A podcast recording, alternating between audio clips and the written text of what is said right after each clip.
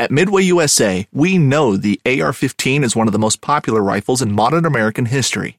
Known for its modularity and widespread use, it's often considered essential to any gun collection. The essential things you need to run an AR 15 are usually always in stock during shortages, things like magazines and 5.56 ammo. Whether you're looking to buy a new AR 15 or buy parts for your modern sporting rifle, log on and for just about everything for the outdoors, shop midwayusa.com. Knives, machetes, saws, and shears, multi tools, shovels, swords, axes, spears, hatchets, and tomahawks. If it cuts, snips, slices, or chops, Midway USA has it. Find great gift ideas in our huge selection of pocket knives and other everyday carry folding knives. Make a statement or create a family legacy with one of our top of the line hunting knives. We've got a great selection of manual and electric sharpeners too. For just about everything for the outdoors, check out midwayusa.com. This episode is brought to you by Waypoint TV. Waypoint TV is the home to over 70 producers of their best outdoor content. Some of the best stuff available anywhere is available for free on Waypoint TV. Go to waypointtv.com and find out how you can download it on the device you like. And you know what? If you are overwhelmed with the amount of content there, just click the live feed and they'll shuffle through some cool shows for you. You might find some new shows that you haven't ever seen before. I know I did. That's Waypoint TV, waypointtv.com. This lady pushed my wheelchair, and I was like, "Who, who are you?" And she gave me her phone so I could tap on it because I couldn't talk very well. She says, "I said, who are you?" She said, "I'm, I'm your wife," and I said, "I typed in, let me see your driver's license." so she showed me her driver's license. I was just happy I married someone so beautiful. beautiful. That's a true story.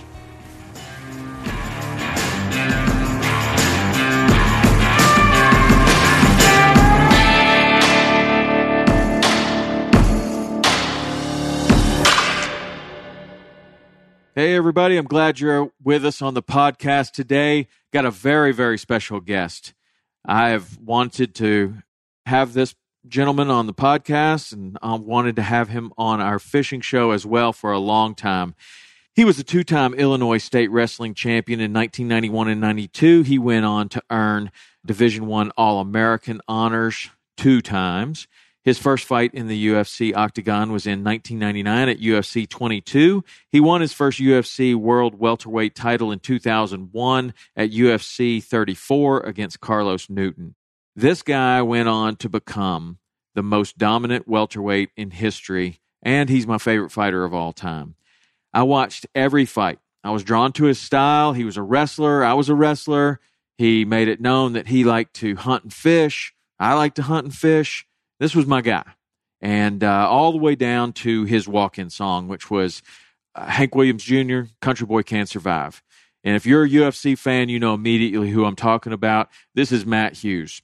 Matt Hughes in the early 2000s was the welterweight champion, along with a lineup of some really exciting and fun people to watch. Rich Franklin, Chuck Liddell, Tim Sylvia, Randy Couture was in that mix. Tito Ortiz was up in there.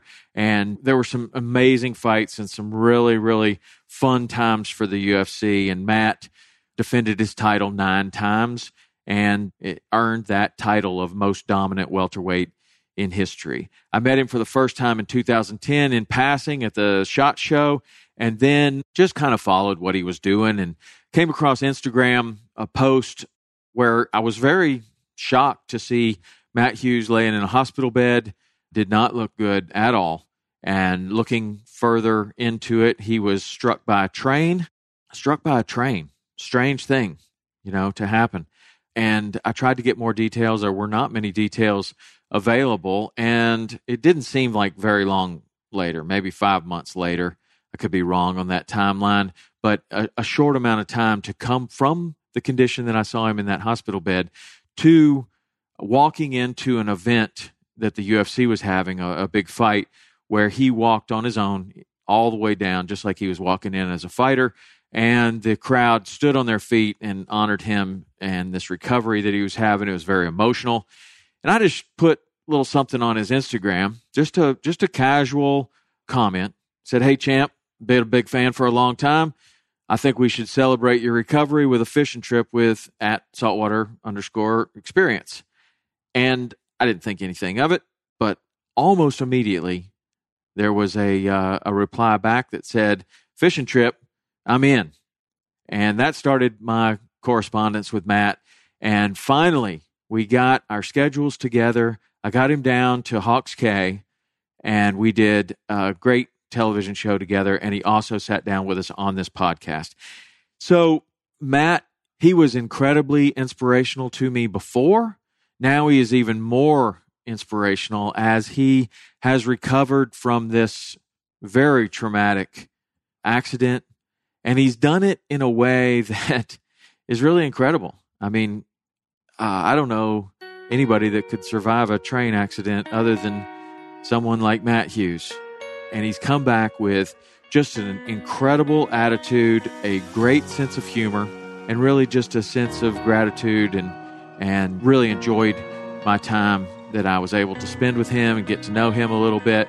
He's a guy that loves to hunt and fish. He loves the outdoors, and it was a real pleasure. His health is very good. He gets around great. He drove himself all the way down to the Florida Keys. He he uh, he can do anything. One thing that he seems to be having a little trouble with right now is his speech pattern. It was a he he underwent a brain injury in this train accident, and uh, it has affected his speech. So when you hear this, that's what's going on. If you didn't know about Matt Hughes before, you will after this. And for the UFC fans, this will be a treat. I know it was for me. So stand by for a great conversation with the one and only nine time world welterweight UFC champion, Matt Hughes.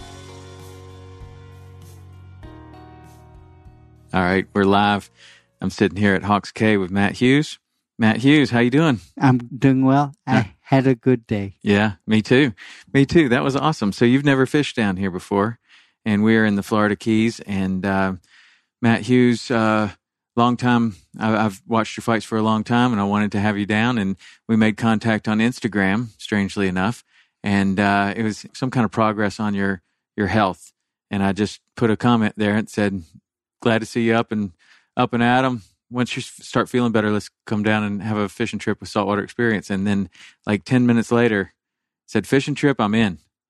And then we started talking. It took about six or seven months to set it up, but here it just happened. What'd you think? I don't to sound corny, but I'm so excited for today. It was the first time catching a shark. Yeah. We caught lemon sharks, black tips. You caught a nurse shark and an Atlantic sharp nose. It was a good day. You, I'm gonna have you write that down so I can show it to my my wife. Yeah. I, I will forget by the time I get home. yeah. Well, we're gonna we're gonna um, work on getting that mounted for you to go in that awesome room you were just showing me. Is that where you'll put it? Yes. Yeah, that looks pretty awesome. He was just showing me his uh, his collection. I won't put with the guns. I put outside with the other animals outside, it can make it outside. It's a fiberglass mount. in the room with the other mouse, Oh. n- not in the vault. I gotcha. Yeah, that's that's for the you save that for the guns. Yes. Uh huh. And how many do you think you have in there? I have no idea. Yeah. Who want, who wants to count how many guns they have? Then my wife would say, I have too many. Yeah. Um, well, my father-in-law taught me an interesting trick about fly reels and fishing tackle and and other things. He said just buy everything in black. Everything's black, and then when you bring it home, nobody nobody notices. Everything's black, and it looks just the same as the other one. That's a good idea. It is, isn't it? Damn guns, you can't really do that though. They all look different. Yeah. Have you been collecting guns for a long time? When I met, married my wife, her husband is a big gun collector, so we, we'd go together. Okay. He'd always push my hand down, and I just had to raise the other one. At the auctions. Yes. yeah, I I would think that a uh, a gun auction. Do you see uh, when you go to one of those? Is it like antique weapons, or they have what what what is a Um, I I buy everything at auctions, but I love antiques. yeah yeah? You were showing me some of the some of the guns off that train. We can't remember what it what it was, but what's the story on that? That those are like really old guns. Yes, they're on trains in the 1800s and they're marked Wells Fargo. Oh, really? Have you ever been to that the museum in Bozeman, Montana? It's um, and then there's another one in Cody, Cody, Wyoming, that has tons of old antique weapons. Is anything for sale? I don't know. I think they. I think it's like your place. Nothing's for sale. It's all. It's all for show. But guns are to be bought, not sold. Uh huh. I gotcha. That's cool. Um, so will you continue to uh, to expand that collection? I've got so much. How many more do I need? You're going to need to make a few more slots on the. I t- to everyone, I need if Holocaust comes, I need trigger pullers. I don't need ammo, don't need guns, just people to pull the trigger. All right, that's where I'm coming. I'm going right to your house. I buy ammo all the time because those people need to make money too. yeah, they do. Do you like to shoot the 22? Do you have a 22? Do you have 22s? Maybe if I do two short range target. Yeah. target, Just like Plinkin. yes.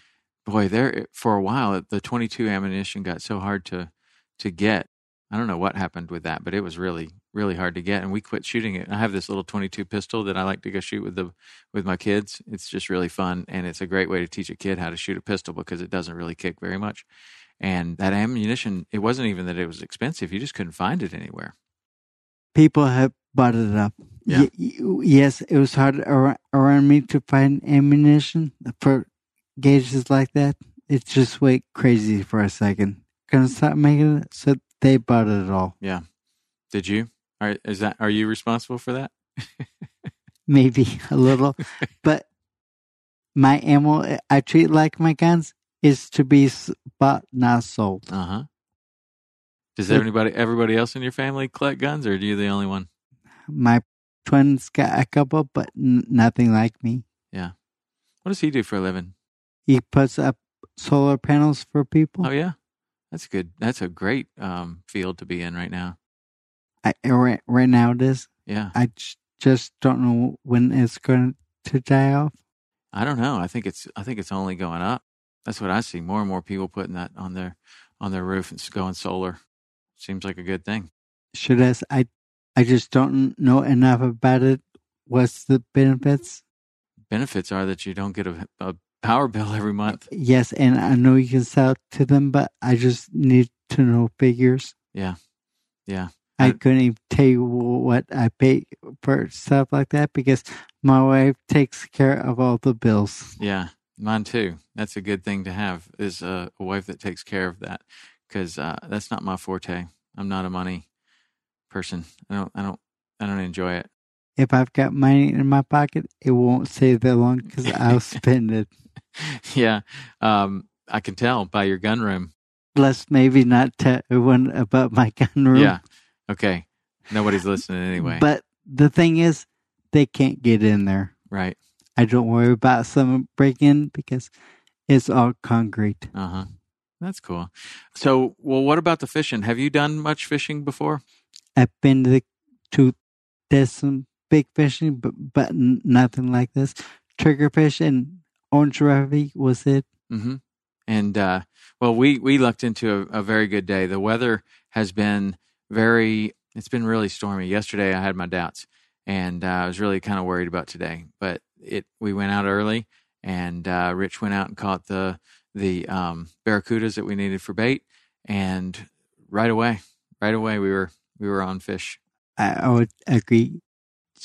Just seemed too good to be true. Yeah, but it wasn't. That's the Keys. The Florida Keys is um it's really an amazing place and when when you can catch those kind of fish so close to the dock and then in such clear water, it's it's really it's really a special place. So, how's your health these days? I think I'm pretty healthy. Now I wish I could talk a little better better to keep my wife up my butt.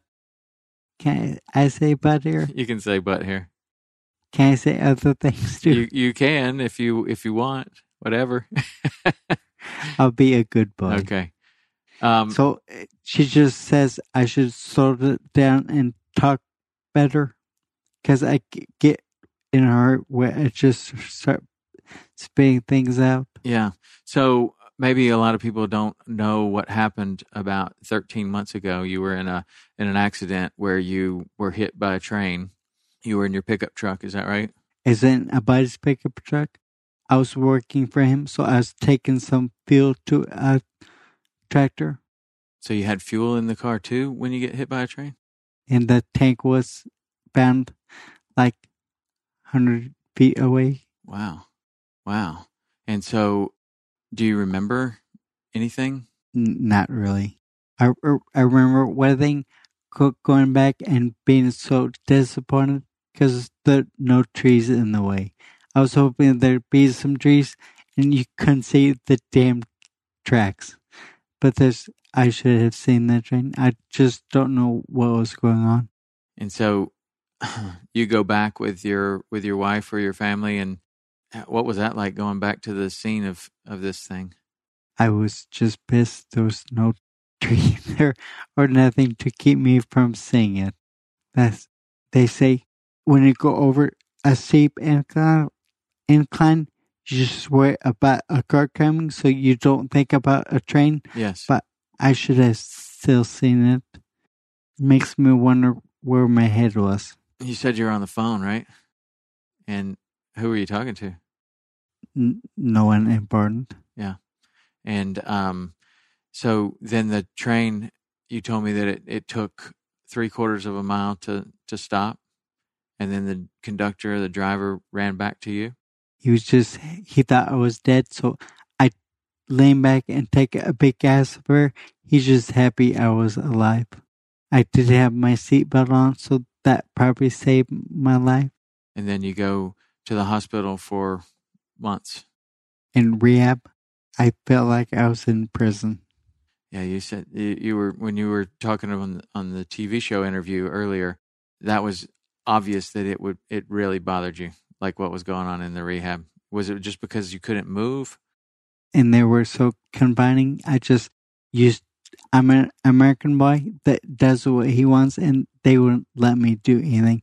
And they had me in, in a bed enclosure, which is a bed that has sides and zips up. I hated hated that, but bad. Yeah, and then uh, how long was how long do you think that you were in that kind of um, facility? Maybe a month, which to me is a long time. Yeah, I mean, especially for you. I mean, you're super active and coming off of of being so active to be there. But like you say, got to be super thankful that that you're alive. When you look at the pictures of all the uh, of the of the accident, that's I haven't seen them yet, but I'm showing them for. I'm waiting for the right time. guys re- really been good to me. That's twice he's really saved my life. I was the last day of school at college. Me and some roommates were swim, sw- swimming, and two my roommates drowned. But I, I, I jumped in to save one. The current pushed me downstream. So, I when I jumped in, I wasn't worried about them anymore. I was worried about myself. wow, So God's been good to me. yeah. And were you guys in like jumping off a bridge into a river? There or- were, was a spillway, but it was too much water w- was running, and it made what they call hy- hydraulics. yes, and then it held them under. Yes, Wow, held me under for three cycles, and then I figured out how to get out by rolling, tucking up in a ball, and it spun, spit me out like they said one foot downstream. So I was going downstream, not back to the spillway. wow. And your two roommates died in that. Wow, that's terrible. And then and then this deal with the train accident. God has been good to you. I told you the story about this lady pushing my wheelchair, and I was like, "Who who are you?" And she gave me her phone so I could tap on it because I couldn't talk very well. She says, "I said, who are you?" She said, "I'm I'm your wife," and I said, "I typed in, let me see your driver's license." so she showed me her driver's license. I was just happy I married someone so beautiful. beautiful. That's a true story. Wow. And so uh, that had to be a pretty emotional moment for her too that you didn't recognize her. Yes. Wow. She's been through a, a lot with this. Yeah. Did you start to come around and start to regain some of your memories like like the most the closest people in your life? Yes. I I think besides being 44, I have all all my m- memories. Yeah. Except for pretty much that day, I guess. Yes. Right. Wow. Well, you remember you remember all your fights? Most of them. Most of them?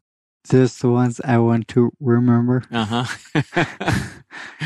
I just remember one BJ Penn fight, just one? the one I won, Uh-huh. and one George St. Pierre fight. yeah. You remember the one you won? Yes. well, that's a, a convenient memory. I know other people that have a convenient memory. I, there's a lot of fishing tournaments I'd like to forget. Somehow I keep remembering them though.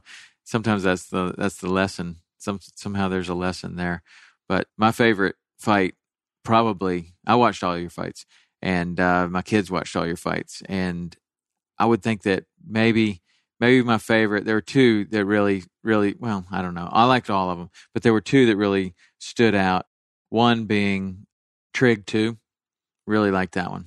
that I'm trying not to guess. That guy knew he hit, he hit me low, and he didn't try to give me time to recoup. That really pissed me off. Yeah, I could tell because you took him across the ring and slammed him. I told you why I did that. I knew I was right in front of his corner, and I knew where my corner was, and I wanted to hear my corner and take him away so he he couldn't hear his. Yeah, that's smart. Did that did that have a, a part in? I did that with all my fights. If I him, I him in front of my corner. Yeah, and what kind of communication are you getting in your corner at that point? Everything from Anything could help, yes, they're my eyes that see better than me. right? And your coach was Pat Miletich. And Jeremy Horn and Jens Pulver and who, who, whoever else was free that time. Right. And that was a that was a uh, a, a a band of killers that you guys had. I yes, I I end up at the right place. Yeah, you did. How what was that like? Like that that culture. I mean, Jeremy Horn had probably fought hundreds of times at the at that stage and then still had a lot more. So I mean, he probably had more experience than anyone. Pat Miletich had tremendous amount of experience. I mean, I I think no one, was in a position that Jeremy Horn was not not in, so he knew everything. did you ever fight him? No. Yeah. Luckily, no. I was thinking maybe in the early days, because if you look at his resume, he seems to have fought almost everybody. he was a little heavier. hmm Yeah, and and then what was it like training with? I mean, how would you guys train with that group of of? uh I mean, you had Tim Sylvia was the champion at the same time that you were the champion, right? Yes. And then Robbie Lawler was coming up. Jens Pulver was coming up. Who else was there? Dave Menne every now and then, and a bunch of other guys that you, you never heard of. Yeah, and so would Spencer Fisher, you? Okay, you remember him? I think so. He was a great striker Yeah. and very tricky on the ground. Yeah. And so what was what was the uh what was the culture like there? I mean, it seems like it would be full blast 100% all the time. It it was, and we learned by beating the crap out of each other. but that's when you learn both sides. When someone beat me up, I learned how to tip in, and when he was beating me up, he was learning how to throw a punch. Yeah. so did you ever think that you were going to be able to make a living when you first started fighting? I was just hobby and just having fun beating people up. I what was just- the what was the first little show or the first time that you kind of thought, well, I'm a wrestler and there's this this thing here, maybe I could go in there and was it like a tough man contest or or I mean back then that's kind of what those were called, like a like a tough man or a or a no holds barred bare knuckle It was no holds barred, but it was kind of like a tough man. My first fight ever was in a girls' all Catholic school in Chicago, Really? Madonna High School. Yeah. And so what what was the what was the the the draw like? What were they how were they recruiting fighters? Like just like a tough man contest, you think you're Pre- tough, pre- show up much. show up. But I knew if he's close enough to me, I'm close enough to take him down and whoop him on the ground. and that's that was that was your strategy for a long time. yes, but it was your strategy until even until you um but along the way you're picking up more jujitsu and more submissions but you never is this correct that you never uh, received a black belt in jujitsu correct. and is that on purpose I just Pat didn't give him out. so So- you you felt comfortable i mean you're training with black belts you're fighting black belts but that just was not part of the culture Cor- Correct. And I tap me meaning a black belt, but who cares? right I don't care about taps. I care about making some money. so from the from the Madonna High School, you had a good experience, and you think maybe I'll try another. Yeah, yes. Then I went and fought for a guy named Monte Cox. Okay, He was happened to be my manager in a couple years after that first fight. So it worked that worked that good. The way God put people in my life was perfect. yes. And did he stay with you, or did you stay with him, or he stay with you through your whole career? Pretty much till the very end. Then I didn't need a ma- manager. And so, at that time, that those what the early early nineties, and the UFC was still not not really a thing, right? I It mean- was a thing, but not great. Great. Yeah. Like UFC one was on VHS and like I I had it and I watched it with my friends. You know, watched Royce Gracie and Dan Severn fight, but it was not owned by the Fertitta brothers and Dana White wasn't a part of it yet. They bought that in 01. Oh one. Okay. And that's when it really took off. Now, were you involved with the UFC before Dana White was involved? Yes. Okay. And what were the changes that you saw once those guys got involved? They made it more like a job. I went to fight week and had stuff to do with inter- interviews and publications. So they really made it more like a job.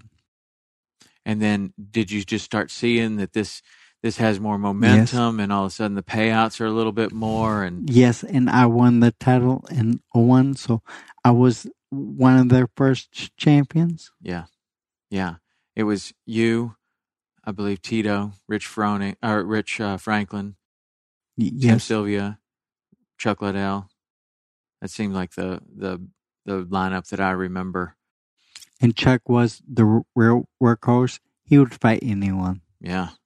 He's getting ready to fight Tito again. Yes, I'm looking forward to that. Do you think what do you think about the older fighters fighting like that?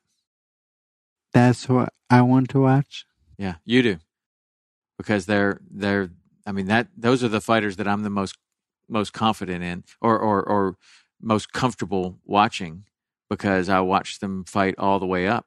And then you have what if you had like a what if you had like a, a Stephan Bonnar uh Forrest Griffin rematch now? We can talk about it, but we d- don't know because it could be a big failure. Yeah. We just don't know.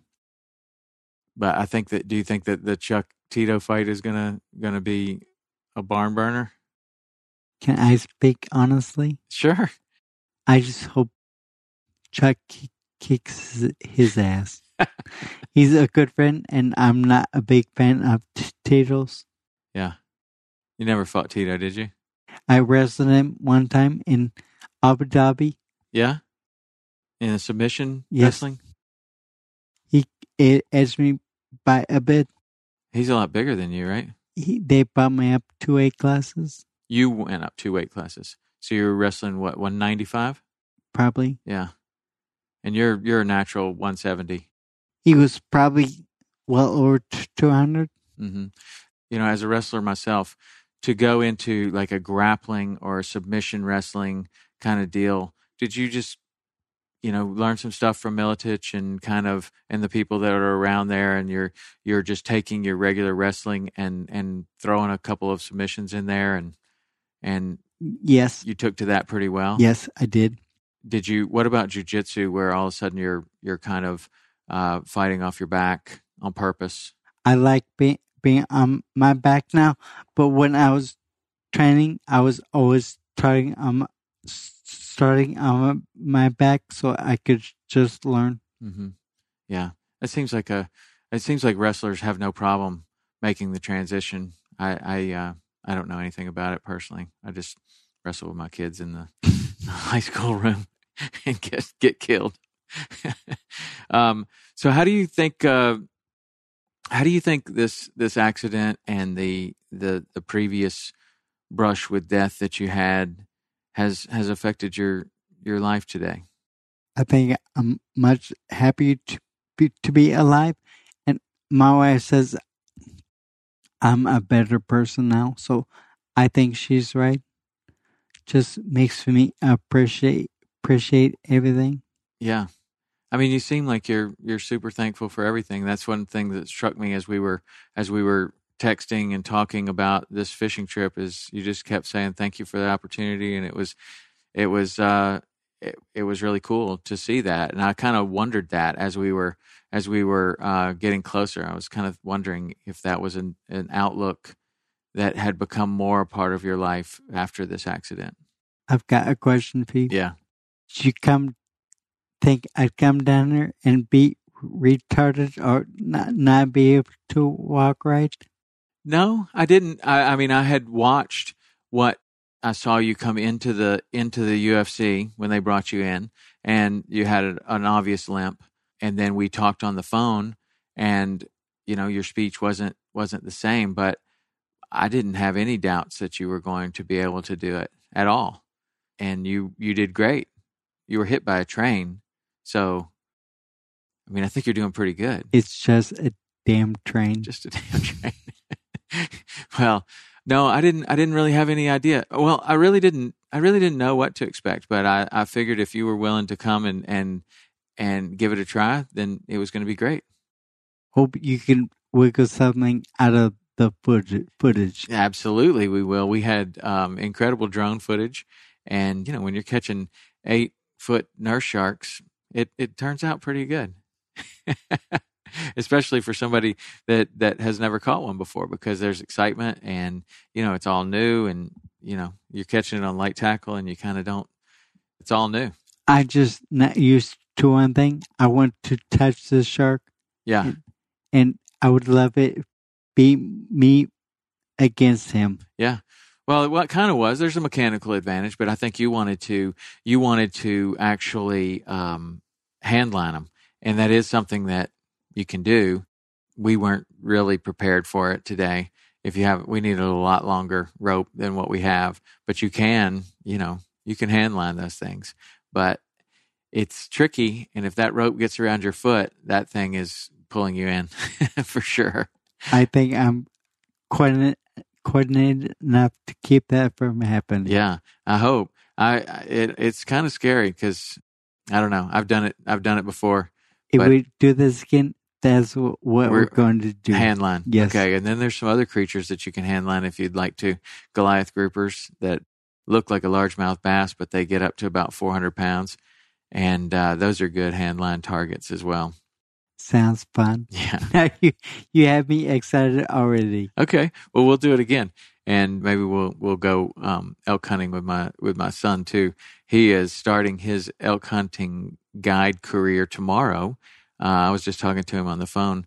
He's so excited about about this, and and one of the things I was trying to remind him is I was like, I just want you to remember that that you know a year ago this was just a, a dream that you had, and that you've actually made it happen. And he was like, Wow, yeah.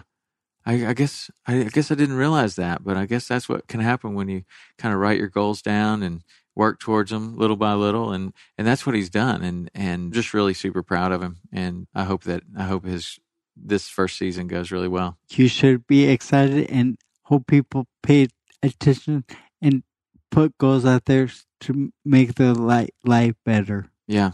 How did you, what was your goal setting process like? Like when you're looking at a big fight coming up, or you're looking at wanting to be the champion, or you're looking at your wrestling career that you had, what, what, what was your goal setting process like? I was just was trying to put myself in position to beat my opponent. Might be striking, or could be smashes, or could just be trying to be a rough guy. Like Carlos Newton didn't throw many punches on the ground. He was a, a when he hit the ground, he was a grappler, mm-hmm. and I want to take him out of that, so I would throw punches. So I was put myself in a position to be the, the better athlete. Mm. So, but when that goes uh, into your day to day training, like striking may not have been your strong suit. So how do you how do you attack your weaknesses? I work on my weaknesses weaknesses more the, than I work on my strengths, mm-hmm. and that was what we did at med all the time. Yeah, work on weaknesses. And is there a is there a way that you're um that you're working on on what's going on in your in your mind when you're preparing for a really difficult fight? When I had a tough opponent, I put a picture of him on the mirror so I'd see his face every day, and that would motivate me. Hmm. And then, what was your what in your prime? What was your work day like? Like as far as how much you were training, how much you were working on recovery, how many hours a day would you be training? I would wake up, go for a jog in the morning, probably half hour, 45 minute jog, nothing too bad. Come home, eat breakfast, go to the gym at 9, work weights till 10.30, then do some light cardio, like kickboxing mm-hmm. or grappling, whatever I could find a partner for. Then that night was take lunch uh, and take a break after, after lunch. Then that night was heavy, heavy sparring or heavy technique. Could be takedowns, could be grappling, could be sparring, could be sewing, but that's where the sweat was at nights. Mm. Then the evening you have off. So the day was almost the the first part of the day was almost kind of recovery from the day before, like moving and just kind of getting your body moving and and getting clearing the lactic acid and feeling better, getting rehydrated, ready for that evening session. Yes, the evening session was tough. God, I'd like to have seen that evening session with all we you. could have sold tickets. I know you could have. I mean, you had the best fighters in the business in there, and I mean, was that a closed gym? Nobody could come in. Pat let people come in. Really? Yes, because everyone you couldn't give them out. Yeah, they just wanted to see. Yes, man, that's uh that's an incredible time. Did you ever have a fight that you wanted that you didn't get? Kind of. When I was champion, I would have tried to fight 85 champ for the belt. Evan Tanner was a champion at one time, and I asked to fight him. It never got worked out though. I always thought you and Rich Rich Franklin were two good friends. Oh yeah, is He's he a, still a friend today? Yes. He seemed. He always seemed like a good person. He is. Yeah. What does he do? He was a teacher at the time, yes. right? So what is yes. he doing today? He's working with one one FC. Okay. Pioneer organization. Organization. I don't know exactly what else. I can ask him if you want. it's okay. Uh, we'll we'll ask him later. But that's cool. I'm glad to hear he he's doing well. He was he was a favorite too. I liked watching him. We had had those show together. Did you did you watch that? Probably. What the Ultimate Fighter? Yes. Yeah. Season six. Yeah. Yeah. Did you like the Ultimate Fighter shows? Yes and no. I didn't like being in, in Vegas for that long. Mm-hmm but my family came out there, so th- they made it so much better. The show was fine. I just didn't like where is that. Yeah, It's I'm hard not- to be away from home like that. I'm not a big city person either. and Las Vegas is a is a pretty big city. Was that when Rashad was was he on season six? You were a coach on on Ultimate season Fighter. and season Yeah. six. Okay, so season two and season six, and I think he was on season two, right? With with Forrest Griffin, Forrest was season one. season one. Okay, I watched them. I get them confused at this point, but it's amazing how many high profile fighters came out of those series and really ended up doing well. You're right about Rashad. He maybe was season two. was he? And then he ended up doing great. He was multi-time champion, right? Yeah, yeah. I'd like to know what he's doing today too. He just he was still fighting recently. I haven't kept up with them. Yeah. Well, anyway. So what else? What's important to you these days? My family and God. Yeah. To be honest, I pray a lot, to the big man.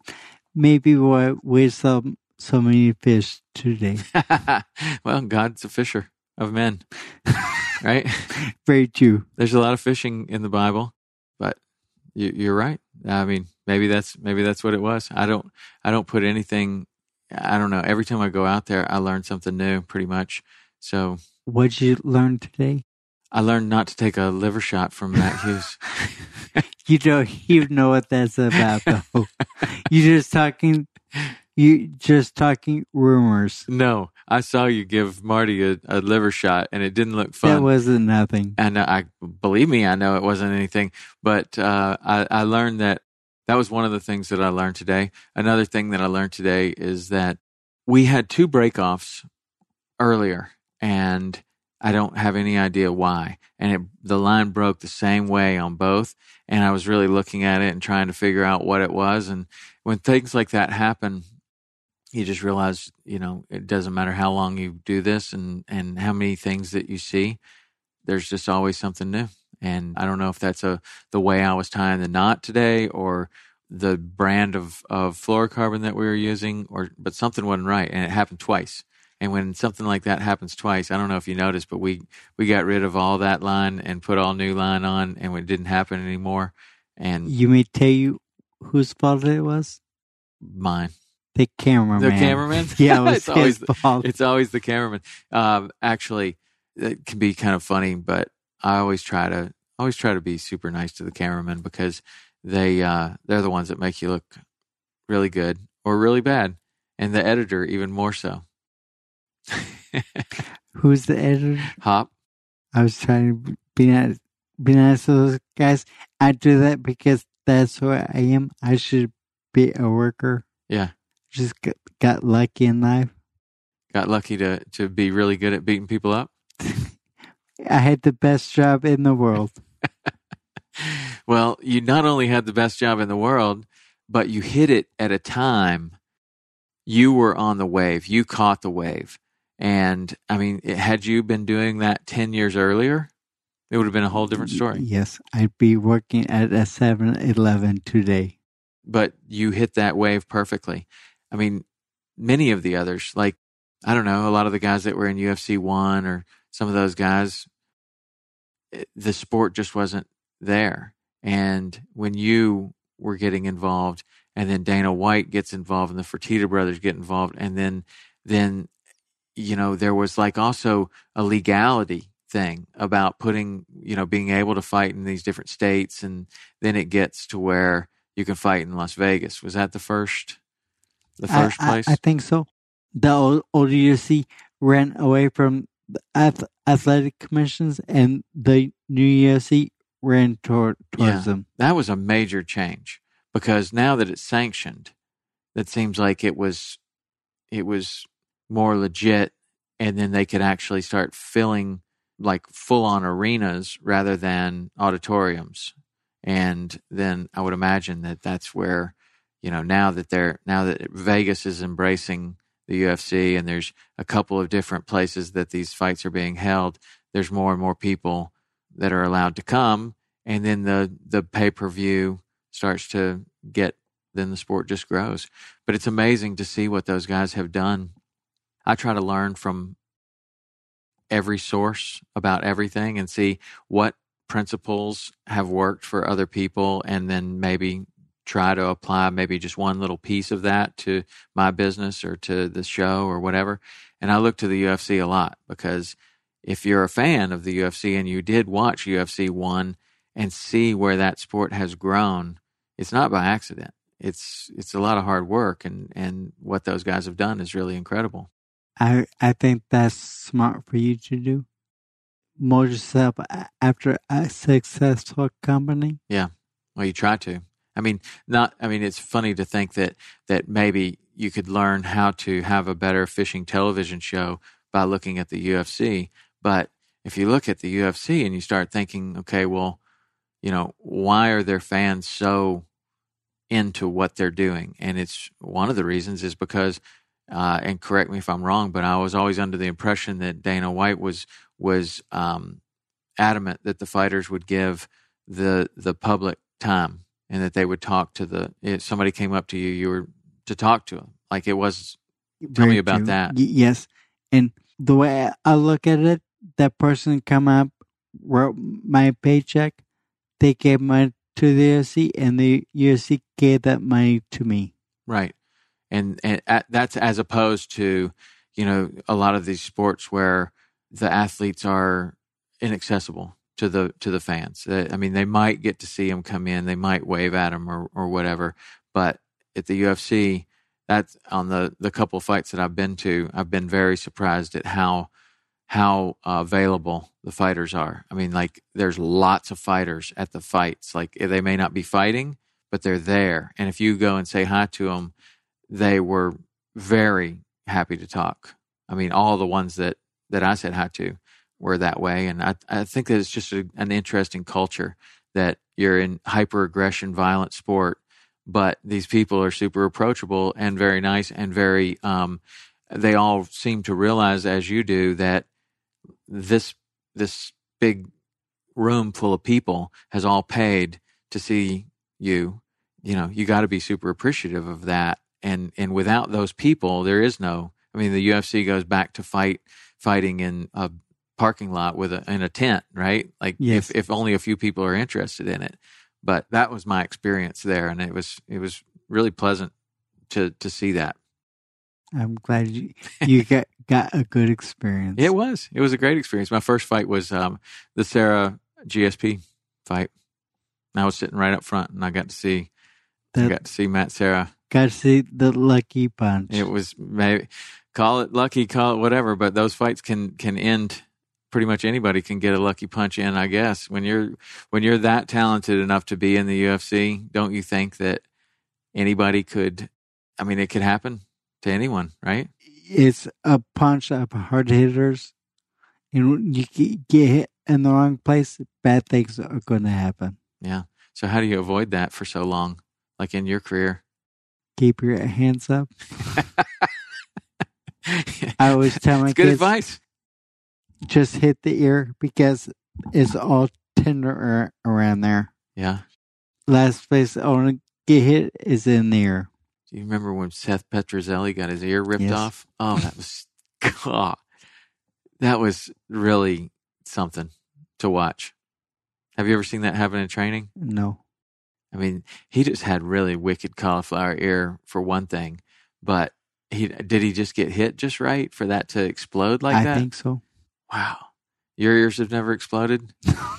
no, I've been good about, about keeping my hands up. yeah. Well, I know. I can tell you've rubbed your ears enough to where you have two trophies on both sides of your head. If I have nothing else, I've got two trophies on my head. Yeah, I know. Yeah, I remember one uh, UFC video, and it was all about who had the best cauliflower ear, and I think you were right up there, top three, maybe. I don't know who else had had quite as good a cauliflower ear, but Randy Couture. Randy Couture, he he could definitely be up there. I've never seen his ears I in person. hi- his seen him on TV. are so ugly. They're just two little holes. Yes, yes. That comes from where? Where do you think he got that so bad from? From wrestling or from fighting? I would say wrestling. Yeah, and that was he was a Greco guy, right? And those guys shouldn't have cauliflower ear. So what? What is it? Are some people just more susceptible to it than others? I, I don't know. It had been the way he he wrestles. He was a great champion. Do you do you stay in touch with him? I follow him on Instagram. That's about it. yeah. Well, that's cool. So, what about your deer hunting this year? You going to be able to deer hunt? I'll tell you after I put my food plots in. that's when you get home, right? yes, but my brother feeds the deer. I just cut out the passes to the field. Mm-hmm. And you hunt the same property every year? I have my own property, so mostly yes. Mm-hmm. Do you manage that like all All year I, long? all I care about is the deer. Uh huh. Do you have those cameras that send you pictures to your phone? no, You don't? my son has all the cameras. Uh huh. And he just tells you where the big ones are? I just know where they're at. Uh huh. Yeah. Well, it, he who holds the cameras holds the secrets. Y- yes, And you trust him to not, to just say, yeah, go right over there. I go where, where I want. Uh huh. So, what's the biggest deer that you caught off, that, that you caught? I'm all thinking fishing. What is your biggest deer off your own property? Only forties. We there's bigger deer that there, but not in my spot. Uh huh. So that that's a very that's a better than average deer. Pike County, who is a couple counties away, has big deer. Mm. What's the difference? We had the same food, so just some genetic genetics. Yeah, and you like to bow hunt too? Which do you prefer? I like seeing the facial expression of the deer, so I probably like bowing because you're so close Yeah. to them. That's cool. And do you have wooded areas on your property? Mhm. Yeah, not just fields. No, have all kinds of timber. Do you? What else do you hunt? Do you hunt ducks? No, You don't hunt ducks? I have too many teeth to hunt ducks. Too many teeth. Yes. Tell that to the to the people in in Mississippi. That's where my dad always took me to Mississippi. We went to uh, we used to hunt out of Yazoo City and uh, saw some pretty good duck hunts down there. I like duck hunting.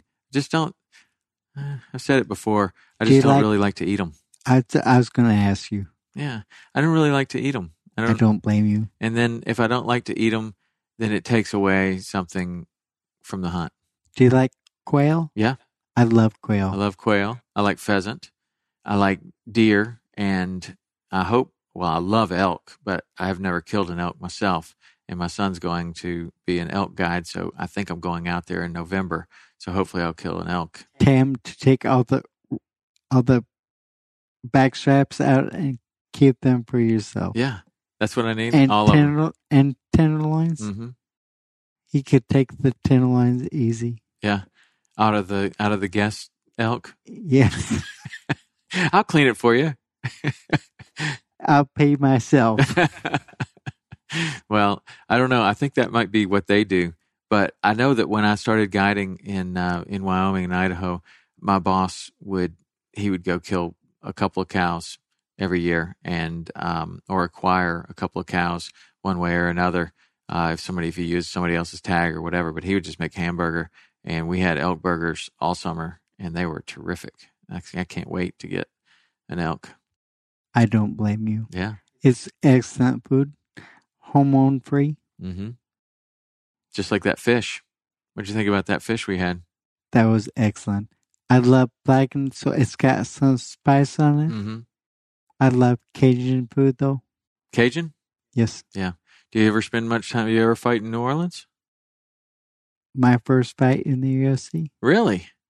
It was Louisiana. Yeah, that's New Orleans. Lake Charles, Okay. Louisiana. yeah, Lake Charles. Is there a casino there or something? Some what? What kind of venue was it? We'll look it up when Okay. we get done. We had we had a redfish tournament in Lake Charles, Louisiana. That was the first UFC fight. Wow. Do you remember who you fought? Of course you do. Gil Cast no, Val Ignatov. Really? Val Ignatov. Yes, Russian? yes. He was he, he was big and mean though. Big and mean? No, He wasn't? no. He was a sumo guy, and I was a wrestler, so he n- he never saw my ankles. as your recovery improves, you have things that you're that you're working on or that you want to do. I got some things in my shop shop I'm working on, but I just love getting up and being a man going to work. So I have a couple people I run equipment for, like charcoals and stuff like that. Mhm. You like that time? Yeah, I love it. Yeah, just I I've got my own charcoal at home. yeah, and that's a lot of good thinking time. Yes, and I pr- probably pray most of the time You pray most of the time when Yes. you're riding the tractor. when I'm driving a charcoal. Just gives me someone t- to talk to. Yeah. Well, you have a lot to be thankful for. You really do. And I know that you were a great champion in the UFC and you had a you had a terrific impact on a lot of people, me included. I mean, I really enjoyed watching your fights and the way that you fought and the way that you handled yourself was also fun to to have my kids around and and watch. And when you won, you were cool about it. When you lost, you were cool about it. You were just a gentleman, uh, as much of a gentleman in the ring as you can possibly be uh, when you're trying to kill someone. But you were, and and it was a good thing to watch with my kids. So I'm really super happy that that you're doing better uh, after after the train wreck, and it was awesome to have you down here and and to go fishing. We'll have to do it again so I can beat man on, on man against the damn shark. we'll do it. I'm not used to all this leverage and machinery. I just want to fight fight him. Okay. Well, we'll make sure that happens next time. We'll get you the we'll get you the hand line, and we can make it happen. I'll bring down a pair of gloves. Okay. All right, Matt Hughes. Uh, if you want to uh, follow Matt Hughes, what's your Instagram? Do you know? I think it's Matt Hughes nine X. Nine X. Yeah, Matt Hughes nine X on Instagram. Do you have any other social media platforms? Facebook. It would be the same. I think. Okay, Matt Hughes nine X.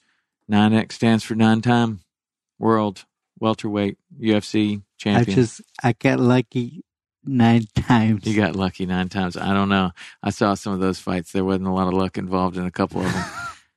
What's your favorite fight? Trigg two or Carlos Newton. I really like Carlos Newton. And then honestly, I didn't know how Royce Gracie. That was an interesting thing because there were two of my favorite fighters going at it. Like I really liked watching Royce Gracie in UFC one and do what he had done against like much bigger people, and all of a sudden this guy's really super technical and and he's got this technique, and people are like, oh, that guy's going to kill him, and then he just you know gets his hands on you and just like a boa constrictor just just works it, and so I knew I I, I was sure you were going to win the the Royce Gracie fight, but still that was that was there was a lot of lead up to that. Like wow, like huh, So it's going to happen. you had no doubt I was going to win. I don't think I no, you were in your prime, man. You were you were on a roll, and uh, I was pretty sure you were going to win. There's so many people that would disagree with you. Well, I know, and that's what made that fight so awesome. Is it's like, is the total jujitsu guy going to win? Is you're coming from this lineage of of jujitsu, or this wrestler that doesn't even have a black belt, but he's Matt Hughes? Like, who who wins? And I think that's what made that fight so good. Is that there was so much disagreement, and there were there you had your fans that were so. I mean, they were so behind you, and he had his fans that were so behind him. And then there was this crossover of people that liked both of you and were very interested on on who was going to win that fight. I think that was one of the most interesting matchups that that I saw. I don't know. That fight wasn't as fun to watch as the Trigg 2, but I think the lead up for me was there was a lot of of kind of thinking, well, what if he does this and what if this happens and I don't know. What what were your thoughts on that fight? when we, hit the ground, I don't do anything for like 30 seconds because I thought he was going to pull this magical move I'd never seen or heard of before. So after about 30 seconds, I start w- working around and then I figure out this old man has nothing for me. Mm. And so I c- got the straight armbar, but I knew he wouldn't tap, so I didn't want to wear my, myself out. So I just thought I'd catch him in something else. And then it went like that Yes. and kept going like that. And I can remember hit him in the head, and I could fit his head through my gloves and through my tape, so I knew ha- I was hitting him hard. Because you don't fit anything when you get taped up. Yeah. But I could feel his his his head. Wow. I was hitting it with everything I had. That was uh and and that was I, I believe that was your prime. Do you? That was when you oh, were Oh, 06, yeah, UFC 60, UFC 60. Do you think that was your prime? probably. Yeah. Especially, I was in such a good mood. I don't care who was out there. I was gonna get my hand hand raised. Yeah. Yeah, I like that fight. And then, then you know, one of the most popular fights of all time is Hughes Trigg two. We've already talked about that one a little bit, but that one was that one was great. And even Trigg one was was a good fight. You know, it was fun to watch because uh, I don't know, I didn't like the lead up to it because he was talking a lot, and you you refused to. Like you always seem to refuse to talk much, like pre fight talking. I I did my talking inside the octagon. Yeah, that was another reason why I like to watch your fights with the kids and watch the lead up with the kids. It's like, look, do the talking on the mat, do the talking when it counts. You don't necessarily need to be doing the talking beforehand. But I always like that about you. So uh, anyway, those were those were my favorite fights. What was your favorite fight of all time? You in it or somebody else? I love wa- watching Chuck fight. Yeah. Chuck Liddell, and why people chase him, I don't know. Chuck wants you to walk it into him. My favorite fight I thought would probably be when I beat BJ. Mm-hmm. I just beat someone that beat me, and he had me in such a bad position before. Mm-hmm. I like when I go through something rough and win. Yeah, well, that's when you're overcoming huge challenges. When you when you get beat by somebody like BJ, and then you know there's going to be a rematch, that seems like it seems like that could be really tough to rebound off of that. Yes, I had such a big team around me. They had me men- mentally ready to go. Yeah. Yeah. Well, BJ BJ was a tough competitor. How come he never cut in the face? People would just hit him so hard, and he would never cut. I don't think I ever saw him cut. Did you ever cut him? No, Why is it that he some people don't cut like that? I I don't know. just seems like he never cut. He must have strong skin. I guess so. I don't want to find out. He's got that, and being so limber He is incredibly limber, isn't he? pisses me off. I mean, you get him in anything and he just whoop, gets right out. I really dislike that. Yeah. I, I would grab his leg, and with everyone else, I'd take them down. With him, he just move around and be limber. Do you think he works on that all the time or is, is, is he just naturally? I think he's just natural. Yeah. Wow. Well, lots of good fights, man. Really. It was really a, a, a great pleasure to, to spend some time with you this time and just, you know, talk about these old fights. It was fun. Um, but we'll do it again. Sounds Come good. down or we'll, uh, or we'll go elk hunting or we'll do something. All these people need to realize I'm very thankful for them because they wrote my paycheck. Th- them giving their forty dollars went to me. Yeah. Well, they were glad to do it. You were a great champion and, and fun to watch. Says you. Not not everyone would say that. Well, you had an army of fans that did, though. What what would Frank Trigg say? I don't know. I don't know what Frank Trigg would say. What would he say? He couldn't say much because I could come back on him. Frank Trigg always said he was he was stronger than you. Like No chance. yeah, I knew that, but that was his thing. He's I'm wrestler strong. I'm I'm this and that, and uh, he said he was stronger than Matt Hughes, and that's when I kind of thought, hmm, I don't know. I I just been banging hay since I was ten years old, so I've been strong my whole life. Yeah. Let me ask you this one last question. What do you say for kids that are in one sport year round? Is that a good thing? Is that a bad thing? Whether that's wrestling or jujitsu or soccer or football or tennis, is it good for kids to be involved in one sport year round, or is it bad for kids to be involved in one sport? I would think they get burned out after some time, so give that kid a break and maybe even make him do something else because you don't want someone getting burned out. Maybe have a bad coach at one time, so that could mean a lot. I would just watch out with that. Yeah. That's just my personal opinion. So you can slap me, slap me afterwards and say that was what I wanted you to say. I don't care what you say. I'm asking the question. Um, and and what uh, that's about it. That's what I think too. I, I just I don't really agree with the with the kids in sport in the single sport year round. I just think it it creates injuries and burnout, and I don't know. I don't know that they're. I do see that they go to these summer tournaments and they're doing they're getting a tremendous amount of experience and they're getting really good really fast. But I think there's a lot of washout. I agree with you, and it's just a matter of time before they get a bad coach or some singer or some injury. So just make sure they go to college college doing it. Yeah. Yeah. All right. Well, let's go fishing again or go elk hunting or do something next year. Only if I can use my Hand line. hands more. Hand line. That's the next thing.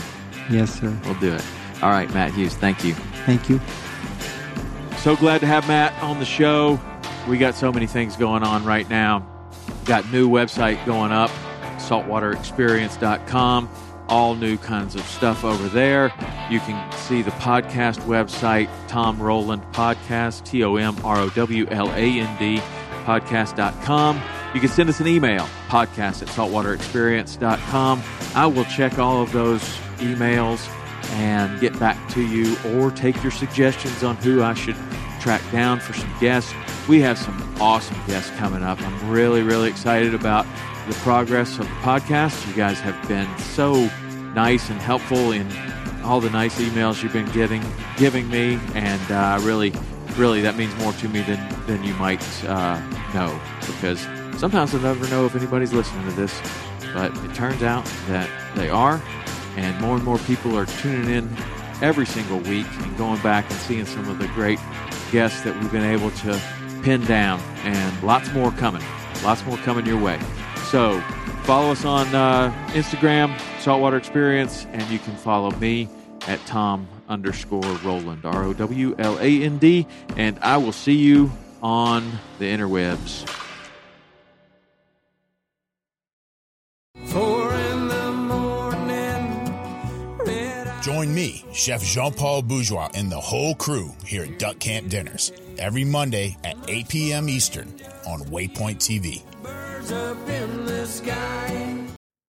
I'm Will Cooper, and you're listening to Huntstand's Make Your Mark podcast on the Waypoint Podcast Network. Stick around as I bring you more stories and interviews from veteran hunters and industry professionals who inspire us all to be better equipped in the woods and in life.